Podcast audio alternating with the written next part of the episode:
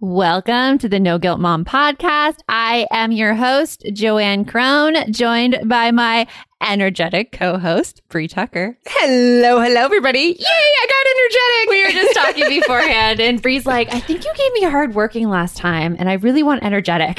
So I'm like, I'll give it to you, Bree. I'll give you energetic. Because let's just be honest, I am a little energetic sometimes. I'm like that little chihuahua that's just, Chihuahua. let's go do this, let's go do that. Yes, yes, yes. oh my gosh. Whenever you say Chihuahua, I immediately think of the Taco Bell Chihuahua, and that's all I can keep in my head at Yo that moment. Taco Bell. Yeah. yeah. I think we all knew how to say that in the 90s. Oh, I love doggies. That's funny. My son is learning Spanish right now, actually, because his sister is taking Spanish in seventh grade. Uh-huh. And now that she's taking Spanish, he really wants to learn it as well. And so he started using Duolingo, the free app. Uh huh. And all yesterday, he was saying, Mom, yo soy el niño. And I'm like, Yes, you are a boy. and you would just say that. I could see him with like a huge smile on his face too. Probably he's like, Yeah. I'm so proud. Yo soy el niño. I'm like, yes, yes, you are. You should mess with him sometime and be like, you need to go to the bathroom. no, he's like, that's not what I said. No, no. But today's guest, we have Katherine Reynolds Lewis on, who, oh my gosh, she wrote an amazing book. Oh my gosh, yes. It was just again, it was one of those ones where the whole time I had to keep pinching myself to not keep going, Yep, uh-huh, uh-huh, yep. Do Yes. the whole interview. Yes, Katherine's book is called The Good News About Bad Behavior Why Kids Are Less Disciplined Than Ever and What to Do About It. And the striking thing about this book is that it directly acknowledges the comments that like grandparents say about kids, like, oh, they just don't listen like they used to, or kids these days are so undisciplined and disrespectful. My favorite is hearing the whole like, well, I don't know how my kids ever made it through. They didn't have all this stuff from you guys. Okay. Yeah. And something Katherine brings up through her book is that, yeah, kids aren't as they were in the past. Like we are not raising them the same way that we were raised in the 80s. And that's actually a really good thing. But that comes with some, you know, different challenges as well, which we would get into in this interview. Yes. Well, you know, part of it is just that we're learning something new and it's not exactly the skill set that we had given to us growing up. Like you mm-hmm. just said, it's different. Like we didn't we're heading into new uncharted territory. We're learning the skills as we go. Exactly. Exactly. So, Katherine Reynolds Lewis is an award winning journalist. She is a certified parent educator. And as we mentioned before, is the author of the book, The Good News About Bad Behavior Why Kids Are Less Disciplined Than Ever and What to Do About It. She tells compelling stories from data, science, and personal narrative. I mean, her book is so amazing to read and helps families support kids' ability to manage their behavior, thoughts, and emotions. Right in line with the no guilt mom mindset and perspective. That's exactly what I was going to say. She is a no guilt mom. And she has also helped put together this parenting in place masterclass right now. I was so excited when she told us about this. Yes, it's like six weeks of parenting experts. I mean, these are the people who write the books. Like, there's Tina Payne Bryson in this first six week series. There's Phyllis Fagel, who you'll find her interview next week on No Guilt Mom podcast. And Tina's coming two days from this one. I so know. you get a really great introduction to some of the parenting in place masterclass teachers. Right. But it is a six week event. It's all online. It's live uh, master classes. And make sure you go check out our link in the show notes because it is going to be a wealth of information. Oh, yes. And I love the fact, too, that it is the kind of thing that you can listen to when you need to. So that was really yes, great. you can listen to it wherever you don't need to make the live classes. So without further ado, let's get on with the show. This episode is brought to you by Bree. Bree. Bree. Yes. Do your kids ever fight? Well, they eat, they breathe. Yep. Uh-huh. Yeah, they, fight. They fight. They Yeah. fight. So they might like. I know your kids are older right now in middle school, but in elementary school, Oh, they still fight even in middle school. they they do. I know. yes, yes. But in elementary school, they might have benefited from the SIB journal, Very much so. which helps kids learn conflict resolution skills, how to communicate with their siblings about behavior. So you have all these great things to reinforce from a positive parenting perspective, but it's the kids doing a lot of the legwork. Yes, yes. And it has so many fun activities for them to do together Yeah. and it teaches them how to communicate. So, yes, my kids, they do fight, but they are not as crazy as they once were. Yeah. They do have some communication skills and we come back to that and it really does help a lot with diffusing the situation. Yeah, so the Sib Journal is on pre sale right now. Make sure to check the link in our show notes for more information about that. But hey, if you want to win a Sib Journal system, there's an easy way they can do that, Bree. Ooh, is that maybe uh, telling us a little bit about it? Yes. Okay. So if you would like to win a Sib Journal system and you also want to like spread good karma and love about the No Guilt Mom podcast, we would love to hear from you. All you need to do is rate and review the No Guilt Mom podcast on Apple Podcasts. Give us a five star rating for good karma, but hopefully we've earned that from you. And then take a screenshot of your review and go to noguiltmom.com slash review and enter your screenshot and email and information to win. And then we're going to draw a winner at random to get a complete Sib Journal system. Yep, as easy as that. And you know what? What did they do if they already had bought one?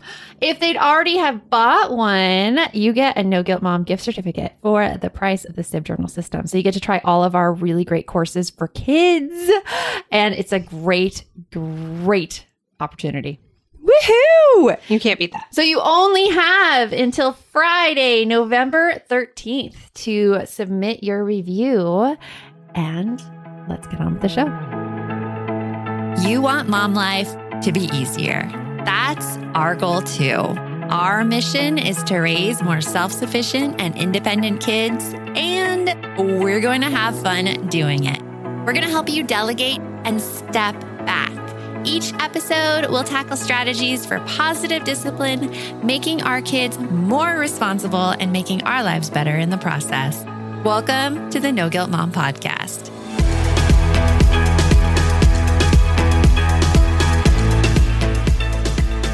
So, welcome, Katherine. We are so happy to have you on the No Guilt Mom podcast. We are total fans of your book, and we can't wait to have this conversation. Oh, thank you so much. I'm really looking forward to it also. And to start it off in kind of a fun way, we had a very like serious question for you, uh, something that sparked some debate within Bree and me. Yes, so this is very important. I need to know if you support this or don't. Pumpkin spice. We need a drum roll. Sorry. Yeah, pumpkin spice. Are you pro pumpkin spice or non pro pumpkin spice? Oh, I just had a pumpkin spice coffee, so oh yes, I have to say pro. Do you like wait for it each year to come on, or are you like, oh, it's nice that it's there? No, it's nice that it's there. I'm like, I'm always, it's a pleasant surprise. I'm like, oh, it's Yes. fall. I can drink my pumpkin spice. That's kind of how I feel too. Bree stockpiles it. Yes, I do. Actually, I go and I get as much pumpkin spice as I can. I was recently on a diet where I couldn't do sugar, but you should have seen the concoctions I was making up. It So was I was funny. like, I am going to get a pumpkin spice coffee and I'm going to find a way to make pumpkin spice bread. Remember the bread that I said, like, if you just warmed it up and Yeah, shut your eyes? And I'm could like, I can't do pretend? it. can't do it. so I feel that way about peppermint bark. So Oh, That's my second stockpile. favorite. Mhm. Yes. oh, peppermint. For Christmas last year, my mother bought me nine boxes of the Starbucks peppermint mocha K cup coffee. Yeah, I imagine it. See, me, I'm like salted caramel all the time. Like I don't have a season. It's just salted caramel all the time. It's really good. so, your book, The Good News About Bad Behavior Why Kids Are Less Disciplined Than Ever and What to Do About It. As I was reading it, I was thinking back to my years as a teacher. And I so wish that I had had it then because one of the big things you say about why kids are less disciplined, it brought me right back to this incident that we kept having with one of my students on the playground. And it was between him and another like instructor. And she would always bring him in and say, like, he doesn't listen, he doesn't like follow directions. And I always had a disagreement with that, but I wasn't able to articulate exactly what she was doing and what I was doing with him in the classroom. And I feel like you really dug into that well in the book. Can you tell us why that situation probably caused me so much like trouble between our different ways of handling it? Oh, thank you for the very kind comments. Yeah, I mean, I think teachers, I have so much empathy for, especially right now. I mean, teachers are the fulcrum on which this pandemic is turning, right? Sort of stretched so thin and trying to learn new methods and deal with curriculum and behavior and kids who are stressed themselves.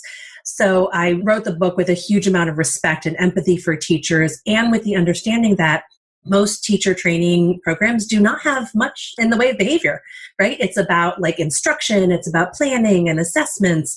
And so teachers arrive in the classroom and so much of how they deal with kids' behavior is just picked up along the way right what they saw a colleague doing that worked or what you know they read a book about and with this book i hoped to bring together some of the really cutting edge research on what works what is aligned with what we know about brain science so that teachers could really use it and feel good about using it. And I think it's a wonderful anecdote that you share because I think so many teachers have this gut feeling of this is not working. It doesn't align with my desire to respect and support my kids, but I have no other tools. So this book is about all the other tools that are out there for working with kids to figure out why is, you know, he having so much trouble transitioning in from recess or why is it that he's not listening, right? And seems to be defiant because I fundamentally believe every child wants to succeed. Every child wakes up every morning thinking, I want to do what my parents and my teachers tell me to, right? They don't ever intend to get in trouble. And yet, this is childhood, right? It's messy and you make mistakes. And as you both know very well, that is part of the deal, right? We have to have space for kids to not listen, to get into trouble, and still remain connected with us so we can guide them and help them figure out what's getting in their way. Yeah, definitely. Right. And the thing that I like so much about it is when you say that in, we're asking the wrong questions of our kids, that we should not be asking the question, why can't they listen? We should be asking another question instead. Uh, can you go a little bit into that? Yes, and this is 100% my own journey that I started out as a parent of little ones thinking, how do I make them do what I want? Like, why aren't they doing what I tell them? And I realized the question we should be asking is, what's getting in their way? Right? What are the skills they need to manage their behavior, thoughts, and emotions? Or is there something in the environment that's, you know, getting in the way that we need to try to change or a routine that will help? So it's those two pieces, right? The skills, the social and emotional skills to self regulate, to manage themselves, their impulse control, their frustration tolerance, all these things that our kids need to learn and sometimes it is just our kid is really struggling with something in the environment or the routine, or they're overwhelmed, or their senses are sort of going haywire. And when we get curious as adults, instead of getting scared, you know, scared my kid's going to be living in a van down by the river they're not listening, yeah. right? Or, yeah. or we get angry. This child is defiant. That you know they they're pushing on me. Both of those emotions are not serving us as adults, right? Right. We need to be curious and working with our kids. Right. And the big part of that too is that they don't necessarily have the vocabulary or the communication mm-hmm. skills to be able to articulate that in a way that's easy for us to understand. So a lot of times it comes out as behaviors when they're having those issues. Yeah. Yes. And also we're raising our kids differently than like our grandparents raised their kids. And even we're as not, we were raised differently. Yeah, we were yeah. raised differently as well. We're not raised to just comply anymore. We're raised to question and we're raised to like push back. And so seeing those behaviors in our kids it's a good thing. Yeah, I'm laughing about that because I have two kids, a 12 and a 13 year old, and my 12 year old daughter is definitely a big one that she she has definitely picked up on the whole questioning thing. Mm-hmm. Like if you tell her that this is what it's going to happen, she's going to go, "But why?" And I have to give her a reason. And sometimes I'm tired and I'll just be like, "Because I said so." And she'll go, "I Mom, that's not a good enough reason. I'm like, all right, five minutes and I will get my thoughts together and give you the actual reason. And it's frustrating, but at the same time, I giggle to myself because I'm like, thank goodness that my daughter is thinking about this yes. and problem solving. Mm-hmm. But yeah, sometimes I do wish that she would just listen. Yeah. I am happy. It's hard. It's a hard balance as a parent, and it's hard keeping your own emotions in check as a parent as well, especially when kids come back with the outbursts and with the tantrums and with all that, um, pushback, yeah. So, for the parents out there who are struggling with their kids in these fights, they get into fights with their kids and they say that they don't want to let their kids win and that's why they keep pushing back. What advice do you have for them? Yes. Oh, I totally get this as a control freak myself, right? I understand how that impulse is so deep. And one of the things that helped me when I was learning all this research, I spent five years, you know, reporting this book and I went into neuroscience labs and I found all this really compelling research that when we are with another human, and especially when we're with and physically with a family member that we're close to, we co regulate. So our bodies pick up their body's rhythms. And my daughter and I were actually in a neuroscience experiment at Columbia University that was studying this, and they find you can just be sitting next to your child for a couple of minutes and your breathing starts to synchronize, your heart rate starts to synchronize. They measured the saliva, they took a saliva sample to measure cortisol, which is a level of stress. So it's really natural. There's all this communication happening just between our bodies. So when our kids are yelling, and their heart rate is high and their breathing is fast and their voice is loud, we want to yell back. We mm-hmm. feel it in our bodies. And I, if I we that. then become dysregulated, then they're going to just be even more dysregulated. I've been looking for simple ways to form healthy habits and get the nutrients my body needs, even on busy mornings. And oh my gosh, has it been busy lately? And that's why I decided to give AG1 a try. Not only does AG1 deliver my daily dose of vitamins, minerals, pre and probiotics, and more, but it's a powerful, healthy habit that's also powerfully simple. It's just one scoop mixed in water once a day, every day, and it makes me feel energized. Even like I still add the coffee on there because I like it a lot. AG1 tastes really good too. And I enjoy my glass every single morning. AG1 is a supplement I trust to provide the support my body needs daily. And that's why I'm excited to welcome them as a new partner. If you want to take ownership of your health, it starts with AG1. Try AG1 and get a free one year supply of vitamin D3, K2, and five free AG1 travel packs with your first purchase exclusively at drinkag1.com forward slash NGM. That's drinkag1.com forward slash NGM. Check it out. Hey there, I'm Debbie Reber, the founder of Tilt Parenting and the author of the book Differently Wired. The mission of Tilt is to change the way neurodivergence, whether that's having a learning disability, having ADHD, being gifted, autistic, or some combination of all of the above, is perceived and experienced so differently wired kids and the parents like us raising them can truly thrive. On the Tilt Parenting podcast, I get to talk with authors, therapists, educators, and parenting experts who are committed to this mission. I ask the questions my listeners are most curious about when it comes to supporting our kids. And in turn, my guests share strategies for challenges, out of the box ideas for navigating school, best practices for therapies, tips for advocating, and so many thoughtful insights on what it really takes to help our kids grow up feeling seen and respected so they can create awesome lives for themselves. I know that raising a differently wired kid can feel overwhelming and isolating, but I promise you, you are not alone, and it can feel so much better. If you're on this parenting journey, come listen to Tilt Parenting. Together, we can shift this paradigm and show up for our exceptional kids with hope, possibility, and joy.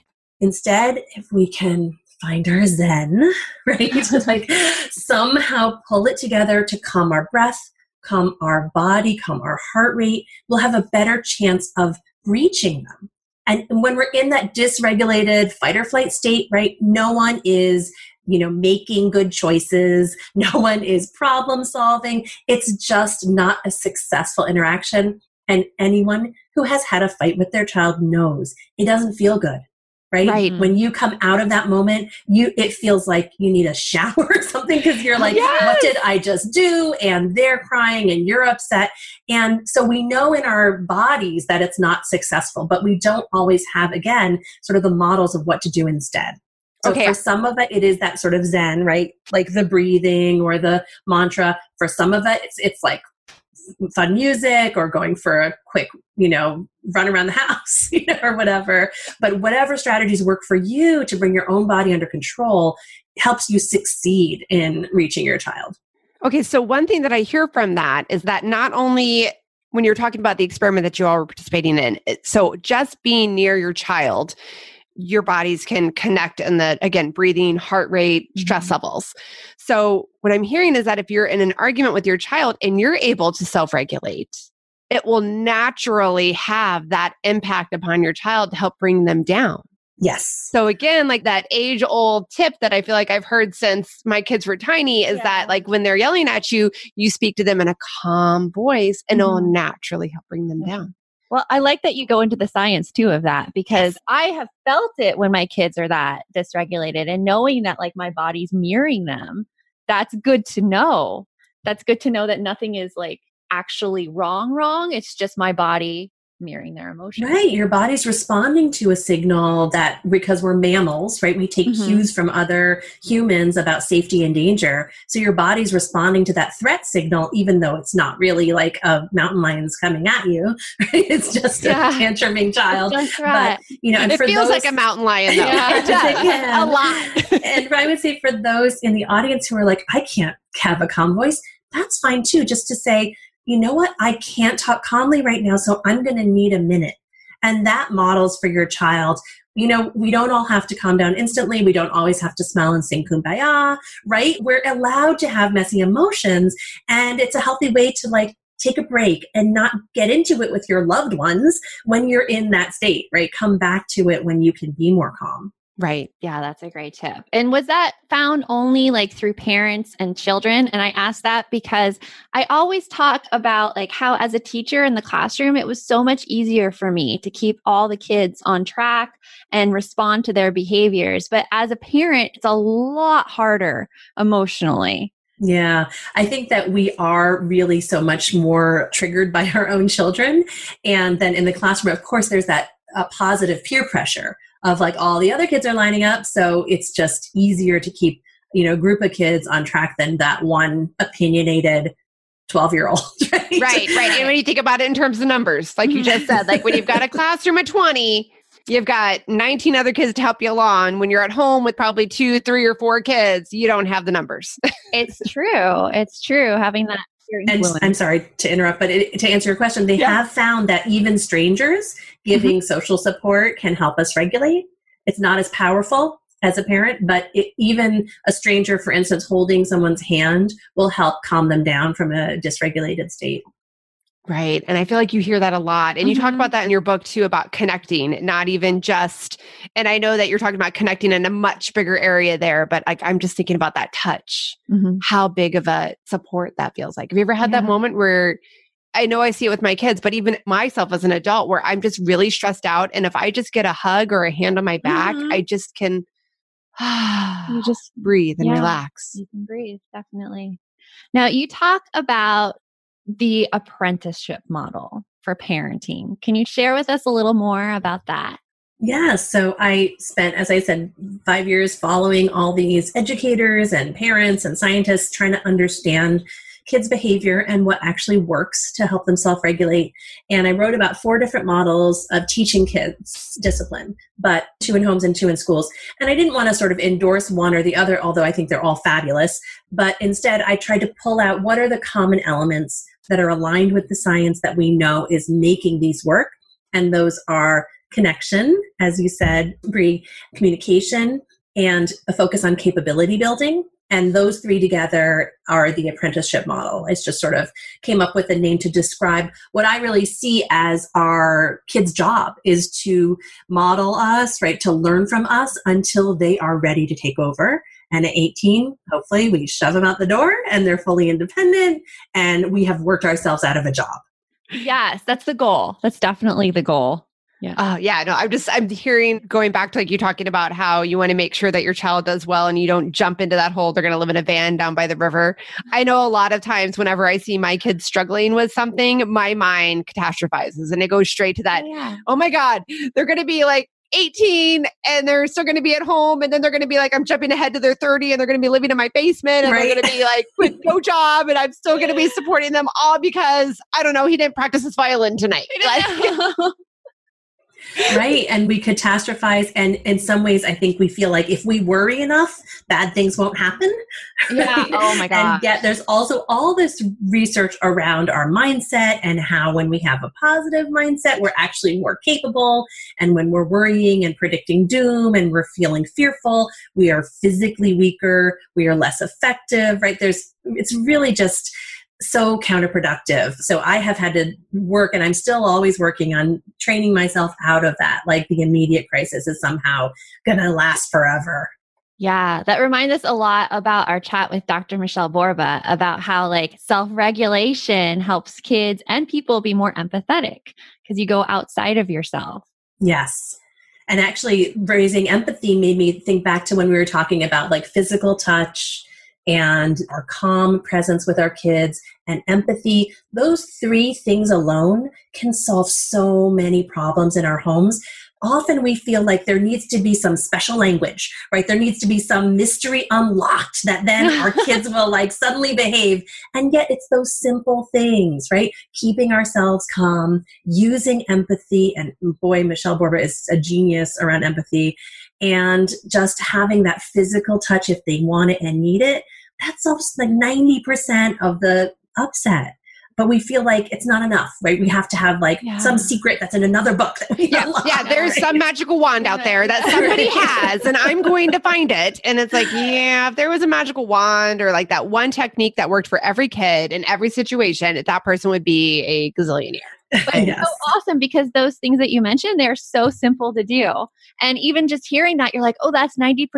I could do that. I don't have to like, Ah, but the key is that self regulation for yourself. Yeah, Because, like you said, like I 100% agree with that. Like, after I have a fight, I had a moment this weekend with my kids where my son was in a high alert status. Something was causing him anxiety. He didn't have the words for it. So he started snapping at me and actually like punched me in the arm. And then that made me just like flip my lid and I Mhm. couldn't be calm. And then about 30 seconds later, I recognized what was happening. I calmed myself down, and boy, did I feel like I needed a shower. Like I couldn't hug him enough and tell him I was sorry enough for, because I completely missed his cues. But I tried my best to reconnect after that. and was like, I'm really sorry. I realize now when you were talking to me and you were punching my arm, Mm-hmm. you were trying to signal to me that you were really upset and that you needed to be comforted. And I missed that. He's like, It's okay. But I mean, it comes back to that, like, just like you said, I felt like I needed a shower. I was like, oh my goodness. I love that story and thank you for sharing it because we need to be able to apologize and be vulnerable with our kids. And so many parents are like, we need to get our kids to take responsibility, right? They're not taking responsibility. Well, you just showed him how you take responsibility for your own actions. And that's so much more powerful than like a million lectures on why didn't you pick up your wet towel, right? yeah. Right. It's really hard though, like, because my kids, I apologize to them, I feel like so often. and like, you think, like, when you apologize as a parent, you're like, oh, I did this again, I did that again. And I know, like, all the research doesn't support that thinking. It's like, no, this is really, really good. But they are at the point now where they will tell me immediately if I did something that upset them. So, like, we, my daughter recently changed dance studios because unfortunately COVID took her dance studio down. And we just said something about, like, oh, and we inadvertently compared one dance studio to the other. And she shuts us down immediately. She's like, that really makes me sad when you do that. And both me and my husband are like, Wow. I'm sorry. I'm sorry. But how powerful is that that she has that communication skill and that she didn't? So, again, that shows what healthy communication you've been able to bestow upon your child, Mhm. that she can communicate that instead of slamming something down on the table and storming out Yeah. or ripping up a book later or just flat out not getting in the car when she needs to leave for school the next morning because she wants to teach you a lesson. It's a hard Yeah. thing to counter though, because I know like my initial instinct, and I know probably a lot of other parents' initial instinct is this, is to instead of apologize, is to be really defensive about all of your decisions. And you're like, well, I did this because of that and that and that and that. I feel like Yes. that's human. uh, Isn't that somewhat of like human behavior right there? Like you're trying to defend yourself. Yeah, and that is teaching your kids to be defensive and to Mhm. not own their choices or, you know, it's and when I think about what we're talking about here is really about our own perfectionism and our Mhm. own sense of it's not okay to make a mistake. So how can we expect our children to take risks and make mistakes and mess up if we're not willing to do it? And I will just make one more connection, which is anxiety is the biggest challenge for our children right now. Nearly a third, maybe even more than a third of kids have an anxiety diagnosis, and that is about perfectionism, fear of mistakes, fear of messing up, being frozen because you, you're, you're worried you're not good enough. So if there's one thing that parents need to do, it's to model risk taking, messing up, being okay with not being perfect, and falling flat on your face and apologizing. Yeah. And that it's quite the hit to the parental ego, ev- like every time that happens. But it's so important just to like remember that any mistake that you make as a parent, most mistakes you make, you can go back and repair the relationship. And it's more important just to repair and move forward. Yeah. Yeah. So that's also a good thing. So parents know that like all is not lost if you yell.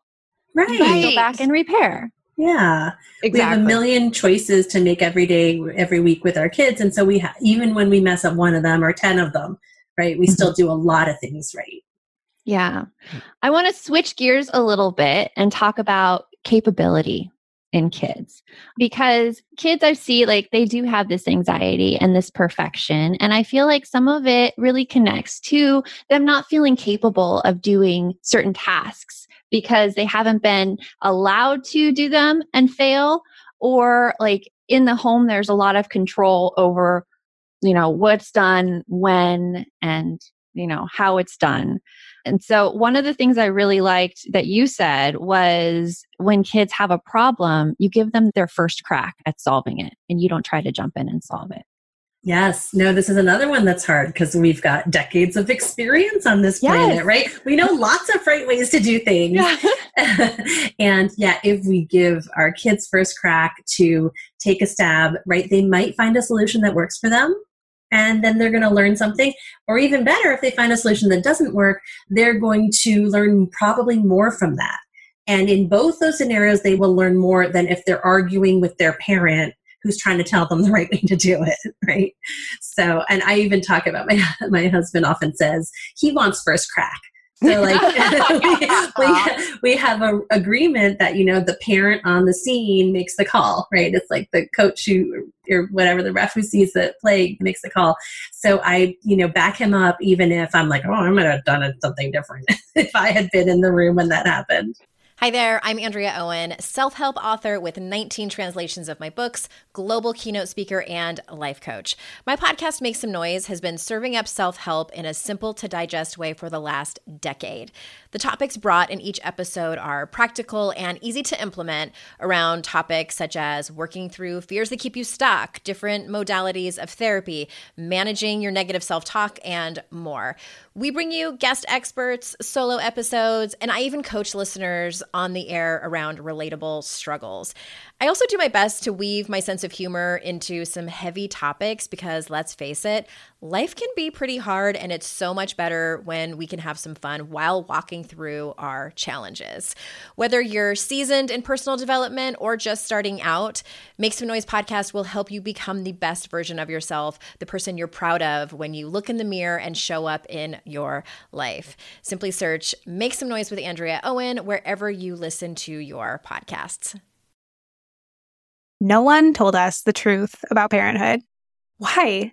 This is the podcast everyone needed before they had kids because now that those little ones are here, whew, there is a lot to unpack. I'm Rachel Shepardota, and I am your host for the podcast No One Told Us, where we tell the truth about parenting and let you in on all the stuff you really should have known about before having kids. I am the founder of Hey Sleepy Baby, but this podcast is so much more than sleep. We'll be diving into all the topics that you really care about and need to know while you do your best job raising those adorable tiny humans. Our goal is to just make you feel less alone and less overwhelmed. There are so many things that no one tells us before becoming a parent, and I think that we should really pull back the curtain on becoming a first time or second time mom or dad to share the good, the bad, and the ugly. We'll have a little education, a little fun, and a whole lot of heart that goes into each and every episode. So join me and our amazing guests each week to hear us talk about what no one told us. You know, and I think that brings up a really good point too about how you had mentioned that children a lot of times if they're the solution is something that they came up with, they're more apt to try it mm-hmm. and work it. Hello every preteen and teenager out there, right? Because yes. they all think that we have no idea what we're talking about. Like yeah. you, yeah, mom, you were a teenager, but that was so long ago. Like the world was completely different. There were dinosaurs out and about. Like people had a phone with a cord. I mean, you do not know what we're talking about. And oh my gosh. I feel like that's a big factor. Again, like with the age group that I'm dealing with at my house right now, a 12 and a 13 year old, no matter what suggestion I give, it's almost always met with a yeah, but or a uh-huh. rolled eye. And yes. it's like, okay, well yeah. then and you're right. Sometimes their solutions are not something that I would have done or supported. I feel like there's a way better solution out there. But if mm-hmm. it's what mm-hmm. works for them, and I think it's important though to know like things are not perfect in like anyone's house, especially like when mm-hmm. you're trying to use this method of positive parenting and giving them choices. Like I loved how you shared the incident with your kids and your daughter in the muffin and you shared that your daughter was cussing throughout the house. Okay, yes. wait, I have to hear the story a little bit more. so yeah, I mean, I have to say I got I was very vulnerable in the book because there is my house is not always perfect and there's a lot of messiness. And there are definitely people who judge me for that, right? Like, no child should be using the F word. Yeah. Well, you know, I'm sorry if you have a teenager and they're not using the F word with you. It's because they're scared to. And I do not ever want my child to fear me right? And I think, especially knowing in the moment, right, my child doing something doesn't mean that I endorse and co sign their behavior. If mm-hmm. I'm not like immediately challenging it, they know my values. By the time right. our kids are four or five, they know our values. We do not have to shove it down their throat every moment. But yeah, so mornings are hard, right? Mornings are just hard. And so we were running late and, you know, there was distraction from the cell phone and all the things that you would expect in a busy morning trying to get out the house for school pre COVID. And one of my kids was just distracted and didn't get food and missed the deadline to get the food that they wanted. And then there was a huge explosion. So just because I witness a huge explosion without yelling back does not mean that I endorse that's how we behave in our family. And my kids know that. They know we, we don't like to curse and we don't like to yell, and that's not acceptable behavior, but it certainly happens. And especially with teenagers, right? If we took every slammed door, or you know dirty look or curse as a challenge to get in a power struggle we would destroy our relationships with our kids like right. very quickly right and i think that that's a good point too like you talked about how we're not expected to be perfect and if we had a bad moment where we've cursed, which, oh gosh, yeah, no, I've never done that all the time. And my kids will be like, Mom, I'm like, I'm sorry, I was bad. We expect somebody to give us a minute to calm down and cool mm-hmm. off. Mm-hmm. So we have to give that same allowance to our children. Mm-hmm. So yeah, yeah. And I, going I back that. To, thank you. And going back to Joanne's comment about like parents who feel like they have to win or they can't let their kids win. I would also just say when you feel like you're in a fight with your child or you're tugging on that rope, right? Nobody wins in that situation. Mm-hmm. The only way is to drop the rope and to try to align with your child so that you two are working together to solve whatever problem there is. Because if we're fighting with each other, actually, it would be easier for our kids to just get mad at us and resentful at us than to try to examine their own behavior and to learn new skills and to do all this hard work of managing their emotions that we're asking them to do. So we need to actually just let them grapple with life's challenges rather than mm-hmm. getting in that conflict with them. I totally agree. 100%. And like I, I'm to the point now in my parenting where I hope that my kids make a little mistake and they learn from it now. Like this morning, I came back home. I do like a morning workout and my daughter comes downstairs and she's like rushing and she's like, nobody woke me up. And I'm like, oh, oh, I didn't know that. okay, well, maybe you need to set your alarm. And like, so she, well, she didn't say anything. she, she, didn't um, say, oh, mom, what a great suggestion. You're so smart. yeah, no, I'm glad she ignored me because I was being a little uppity, but just experiencing that panic and that anxiety like that's the kind of panic and anxiety we do want kids to experience stuff that they could take steps and it's prevent safe. from happening in the future. Right. Right. Right. And there's that curve, the performance curve, where you need a certain amount of anxiety, right, to perform well Mm-hmm. before you get to too much anxiety where you freeze. So we need our kids to have some stress in their lives in order to manage, learn to manage stress, right? And there need to be real challenges that they're dealing with in order for them to learn life skills. Yeah. And I think that goes back perfectly with the capability and building kids who like feel confident about what they can and they can't do. Right. Yeah. And it has to be real. It can't be just because you told them they're great right? It's because Yeah. they struggled to get dinner on the table for the family and something was a little burnt, but they managed it, right? And they, it was a real challenge that they overcame. It was a real challenge. And when they do mess up, thinking about consequences. I don't know if you do this, but like my so my kids watch Full House, like the old version of Full House all the time. It's like on all the time. It every is. time I go in. And I have this opportunity to like see like the 90s parenting structure. And one of them was like, Oh, I think Stephanie went to go get her ears pierced, but she had Kimmy Gibbler do it instead. And so Danny's like, Well, what's the consequence? You guys are grounded for a week. And that's what we were raised with. So, Right. like, what is your philosophy on consequences and punishment with kids? So, this is such an important question, and I'm so glad you asked it. So, there is reams of research, like just hundreds of studies, that punishment is not effective. It doesn't teach our kids skills. It doesn't help our relationship with them. In fact, it erodes our relationship with them. And so it actually doesn't solve any of the problems in that moment of like learning responsibility or gaining impulse control. Rewards are also problematic because when we reward behavior we want, it is really interesting and counterintuitive, but the research shows that it discourages that behavior in the future. So if you pay someone for grades, they are never going to work harder to get a grade unless they're getting paid. So that's the problem with rewards is you always have to escalate and escalate and do more. And fundamentally the problem is that it is this superior powerful parent deciding, you know, pulling the puppet strings who is deciding what rewards and punishments to give. So when people say consequence in this situation you described, it is a punishment. It is not a consequence. A consequence, as I define it, teaches. It is something that helps our kids learn the skill or insight or lesson that they need in that situation.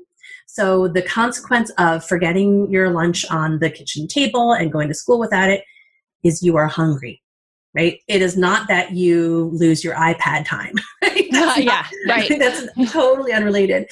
And in the parenting philosophies that I wrote about in the book, so the Parent Encouragement Program here in Kensington, Maryland, teaches the four R's rule of consequences that teach.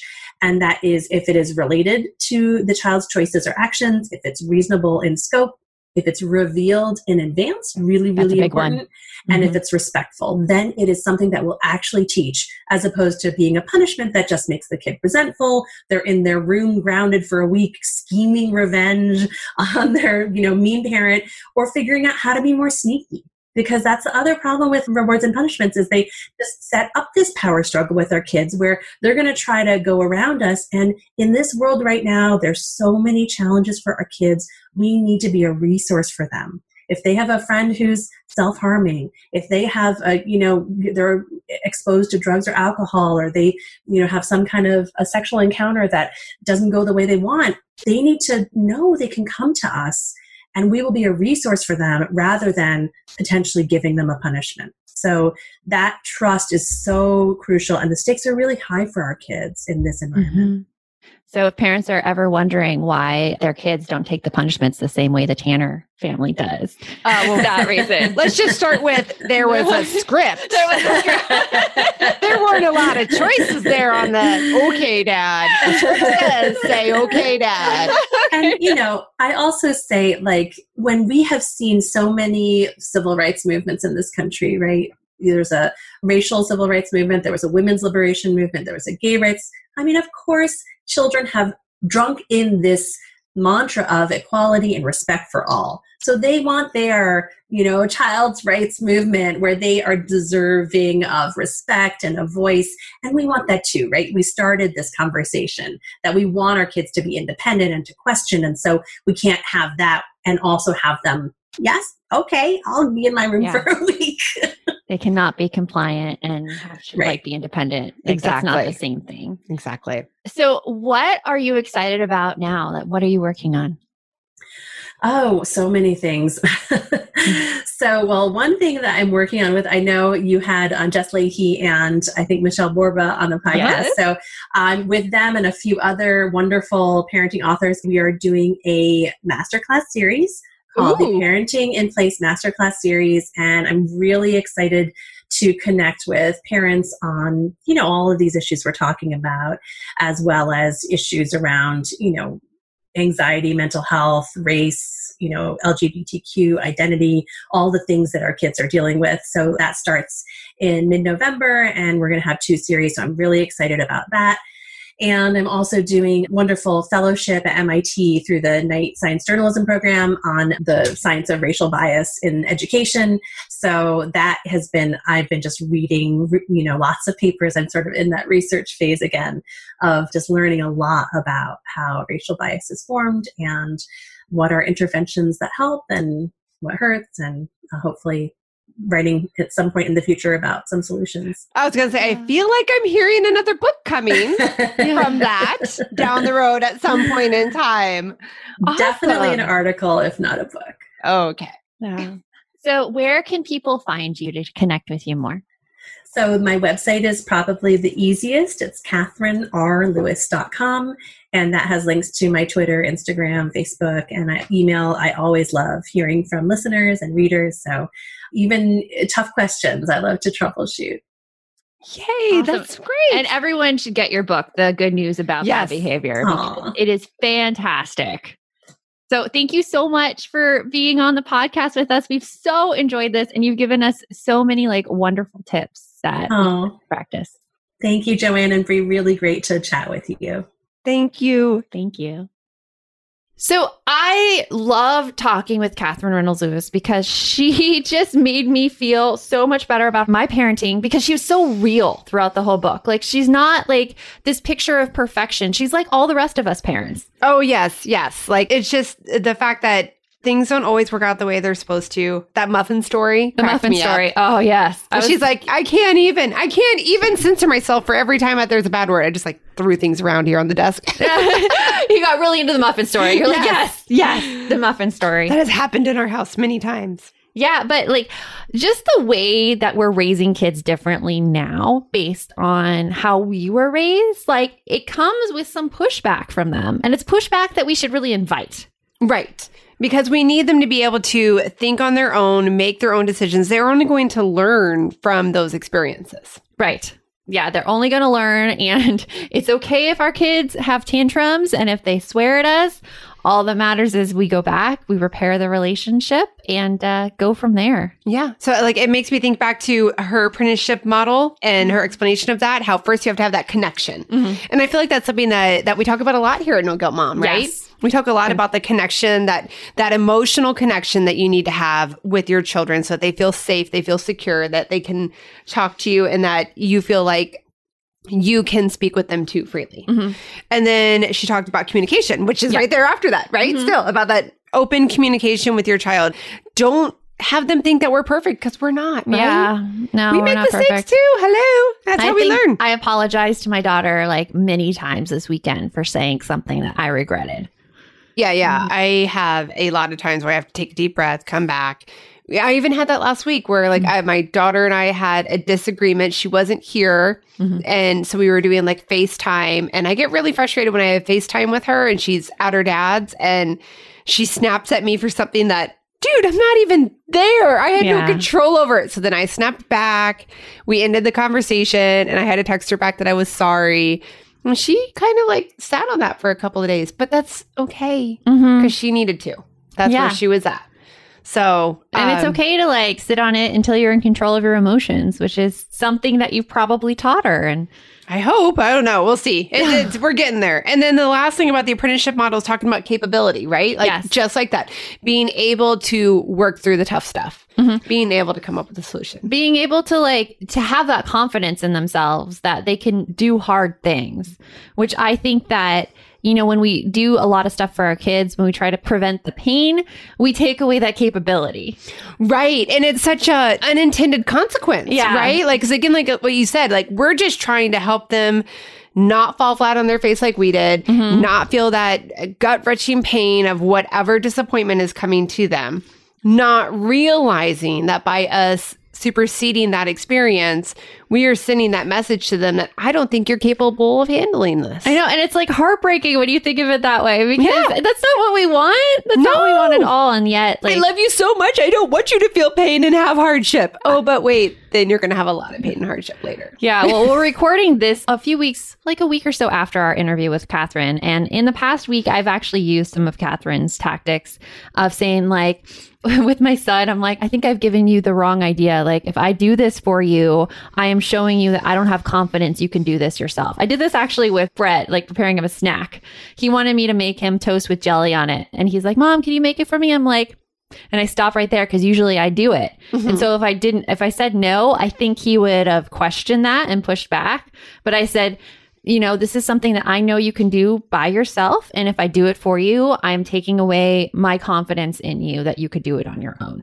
Ooh, how did he respond to that? He made his bread. He was like, all right, cool. The only thing he needed help with was spreading the jelly. He's still like not realizing he just needs to push down on the knife a little bit to get that jelly to spread. But that is a skill we are working on. In all fairness, jelly on bread is kind of a hard thing sometimes. I'm going to give that one to her. It him. gets all clumpy and yeah.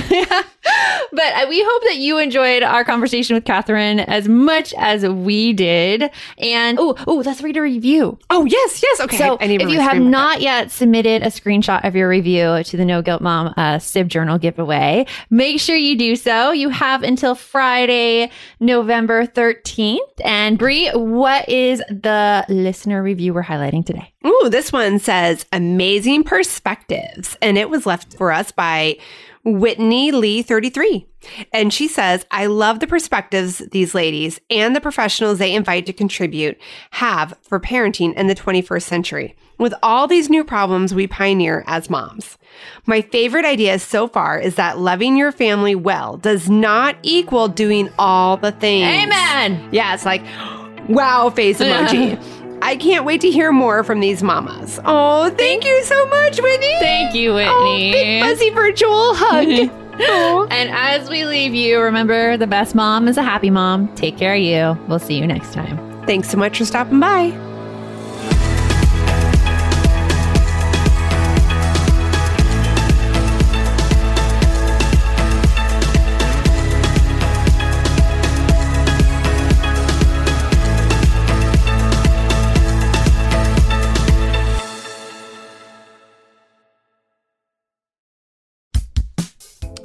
Everybody. It's us, Blair and Molly, your old pals from Toddler Purgatory. Two moms who are also actors, who are also creative beings, who sometimes feel stuck. And this is our new podcast, Unsticking It with Blair and Molly. What happens when your creative spark just seems to disappear? Gone. Poof. Bye. See ya. What happens when life gets in the way of your creativity instead of nourishing it? That's what happened to Molly and me. We felt like the thing that drove us creatively stopped working and impending doom had in fact impended. Totally. So we decided to do something about it. And that was steal ideas about getting unstuck from the most creative people we can find. We talk to guests about how to break through the mucky, gluey, sticky wall that can get between you and your creativity. We hear about their journeys, their successes, their challenges, and even their bougie coffee shop orders. And we're not just talking Bob Ross type paint on paper artists here, though we talk to them too. We're talking to actors, creative directors, dancers, and people who are working hard to be their best creative selves in a world that can sometimes feel real uncreative. We all have something to teach each other, so let's steal their ideas together. Join us, won't you, as we deep dive into how to unstick ourselves from the life gunk that can get in the way of our creative freedom. Pandemics, school calendars, world events, lack of sleep. Oh, get out of their life gunk. And let's get back to your best creative self.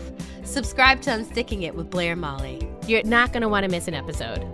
Unsticking It with Blair and Molly because sometimes life sucks. Unsticking